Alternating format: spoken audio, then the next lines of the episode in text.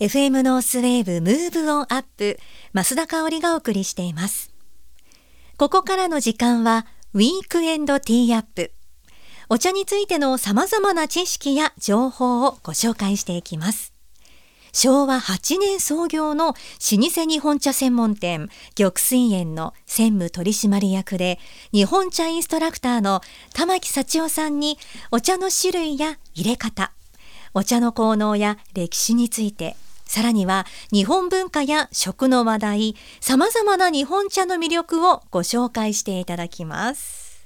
玉木さん、今週もよろしくお願いします。はい、よろしくお願いします。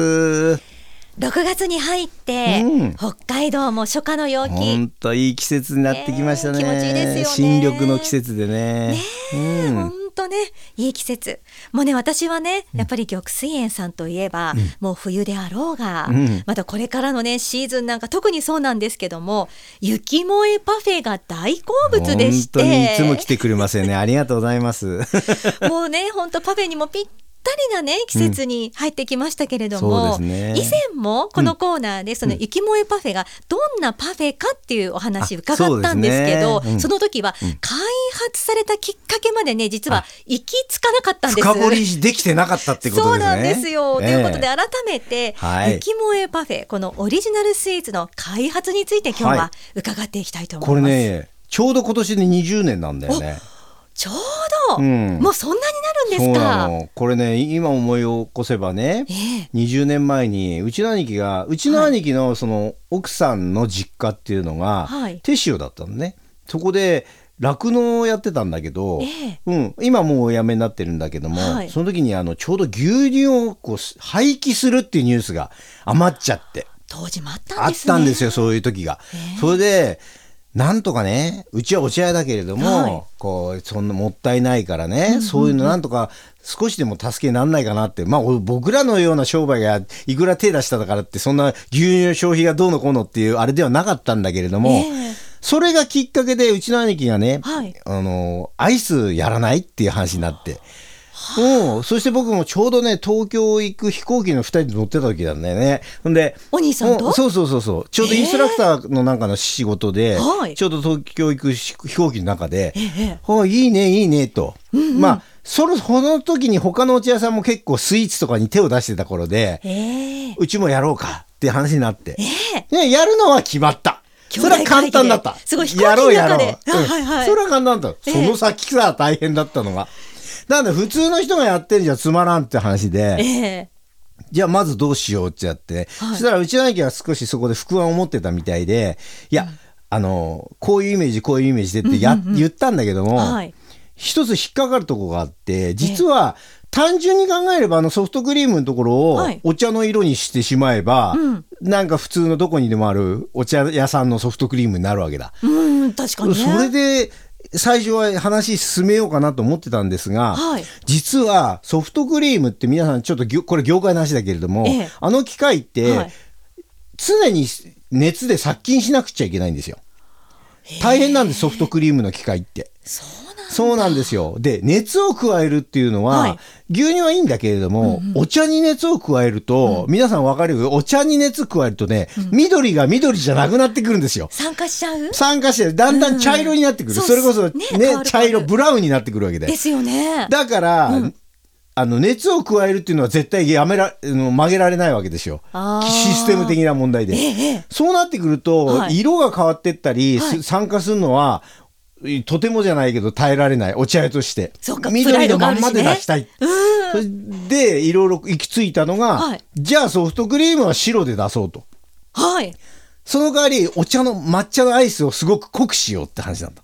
そしてソフトクリーム乗っけようよって話になる。そこに今度は行き着いたわけだ。で、今度は緑のところを抹茶色にするの味にするのも、ちょっとぐらい抹茶入れたってそんな味なんて変わんないんですよ。そうなんですね。大量に入れてます。うちの抹茶のアイスがすっごい濃いのはもう半端じゃない量が入ってる。じゃあまだ半分以上抹茶と思った方がいいですね。もうだからお茶食べてるのと一緒だぐらい入ってる。本当にあんな濃いのね、他では出会ったことないんですよ。そうでしょうね。そのぐらい入っています。濃いですね、本当綺麗な緑でね。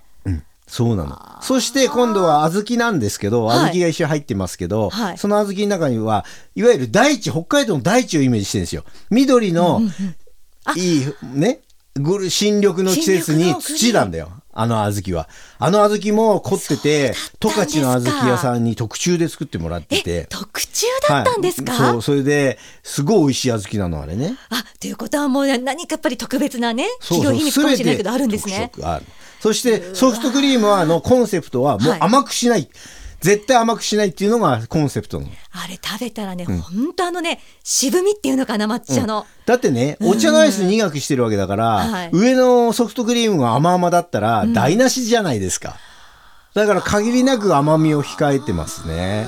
控えめですね。そういえば超控えめです。だから本当にソフトクリームだけ食べに行く人もいっぱいいて、美味しいって言ってくれますよね。あ、ソフトクリームだけの人もだけっていう人います、いっぱい。特に男性、小豆とかいらないからソフトクリームだけが欲しいっていっぱい来ますよ。ちょっと私今度それだけでも食べてみようかな。それもありですね。ありですね。うん、それでまあ上は完成したよね。はいはい、で玄米は普通パフェっていうくらいだから、はい、コーンフレークとかみんな入れるじゃないですか、コーンの中に。うんうん、入ってますよね。でコーンフレークじゃつまらんと、お茶屋だから玄米茶の玄米を入れようっていうことで、パラパラ振られてるのが北海道産の玄米ですよ。またそれも道産なんですね。そうなの、すべて道産。でそこまでは完成したと、はい、で今度じゃあどうやって出すって話になった時に、うちの兄貴はお皿で出すって言ったんだよね。お皿って普通のパフェの器とかでですか？そう、それで出すって言ったから、はい、何を言ってんのと、玉木さんがね、せっかくね、ここまでやったんだったら、コーンの抹茶コーンでいいじゃんって言ったんですよ。実はそこが面白いとこで、はいはい、僕は抹茶コーンでいいじゃんって言ったのは、はい、抹茶コーンというものが世の中に市販で売られてるもんだと思ってたから、あるだろうと。だってこれだけ抹茶ブームでさ、何でも抹茶ってあるんだから、はい、コーンだって抹茶味のコーンが絶対あるはずだと思ったけど。ありそうですよね。ないんだそれが。全国探してなかった？全国探してもない。売ってるものがない。ないんだよ。未だにないんだよ。20年経っても。お茶屋さんもびっくりだよね。びっくりだよ。だから皆さん見たことはないでしょ？抹茶色の緑の抹茶コーンってないの。京都行ったってないから。確かにコーンは大体皆さん普通のワッフルかね。それが今回の話の一番肝の部分なんだけど。まだ時間ある玉木さん。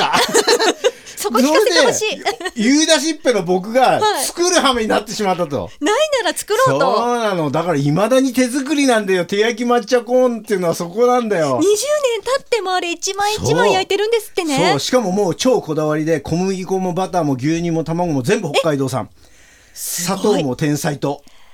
もうオール北海道ですよ。もうここまで来たら意地になってますよ。もうしょっちゅう焼いてますから、もう大変。添加物一切入れてないので、大量に焼いて、暇の時大量に焼いておくってことができないので、毎日超大変。いや、まあさすがに毎日とはいかないんだけど、ですよね、週に1回とか週に2回とかって言って焼きますよ。じゃあ玉木さん以外はお兄さんも焼く、はい、レシピも知らない。僕しか知らない。息子も知らない。やり方知らない。誰も。僕死んだら終わりだから。ダメですよそれ。そうなの。玉木家のね、やっぱり。でもね、皆さんにご迷惑かけてね、大体午前中で売り切れることがほとんどだから、昼から来て手焼き抹茶コーン食べれるのは真冬の吹雪いてる時ぐらいじゃねえかって言われてんだけど、そういう時私本当今日ついてたなと思いますもん。でも必ずあるんですよ。毎日必ずあるから。ない日はないから、ね、この20年間抹茶コーンなかった日はないと思うよ。それはね、もう玉木さんの、ね、大変。でも今ね、卵がないんで大変なんだよ。卵がいるんだよ。困ったもんでね、ですよね。まあもうちょっとしたら解消されると思うけどね。はい。だからね、もう本当にそれがもうデラックスでしたっけ？そうです。デラックス手焼き抹茶コーン。ね、それをぜひとも。これ580円で提供してますが、俺に言わせると580円、コーンだけでも580円ぐらい欲しいよ。本当そう思う。笑い話だけどね。本当にね、クオリティの美味しさとこだわりと原材料が500円台って夢のような話ですよ。本当夢みたいだよ。俺も800円900円とかでもそれでもっていうぐらいきっとね。いや、ありがたい。でもみんなそうやって来てくれるからね、インスタにいっぱいみんな上げてくれてるし、嬉しいですよ本当に、ね。いや、玉木さん、ちょっと隠れメニューまた今度聞こっかな。そうだね。隠れメニューの話ちょっともうね、ちょっと隠れメニューまたねいっぱいあるんだ。隠れメニューいっぱいあるの、ね、私も知らないのまだいっぱいあると思うのでそうだ、ねまあ、桜チャイスはねこの前聞いたけど、うん ね、その他にもいろいろあるのでまたね聞かせてください。これからまだいい季節だからまた今度しましょう。で最後にね、うん、お店のある玉水園さんの南一条通り、うん、お店面してて、はい、今年、うんおみこしは通るんですね。そう来週札幌祭りのおみこし通るんですよ南一条通りは。ようやく戻ってきたんだ、うん、三越の前からずっと頓宮山に向かってね、うん、あじゃあ来週はお祭りの話しよう。お祭り僕お祭りの話詳しいから札幌祭りの話昔サーカスから象が逃げ出した話とかしてあげる、知ってるそれ。いや知らないと思うけどね。有名なの私知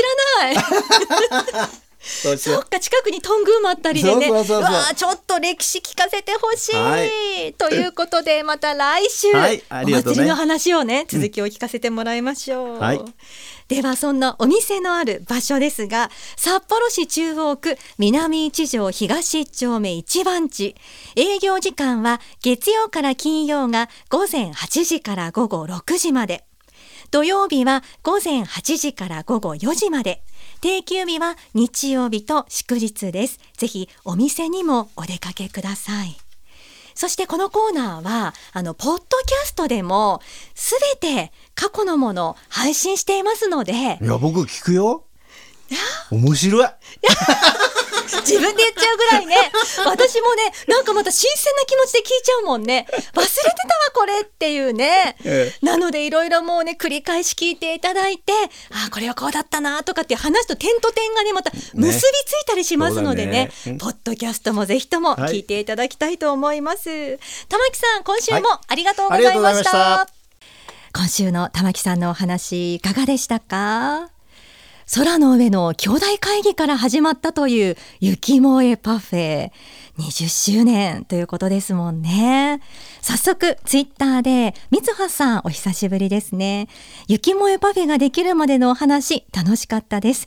手焼き抹茶コーン美味しいですよね。ハート本当に手焼き抹茶コーンが残ってると今日はついてますねっていう感じだったり午後のね時間帯でまだあったりするとね抹茶ラテも好きですとか。ねるさんはねそんなに歴史があったとはですよね。20年ですもんね。玄米茶のあられも良いアクセントですよね。さあサクサク感がねまたいいんですよ。こうやって話していると曇り空でも多少雨が降っていてもまた食べたくなるのが雪萌えパフェなんですよね。またねお店にもぜひあなたも気になる方はね言ってみてくださいね。また雪萌えパフェの隠れメニューのお話はいつかの機会にお届けできたらと思っております。ウィーケンドティーアップ来週もお楽しみに。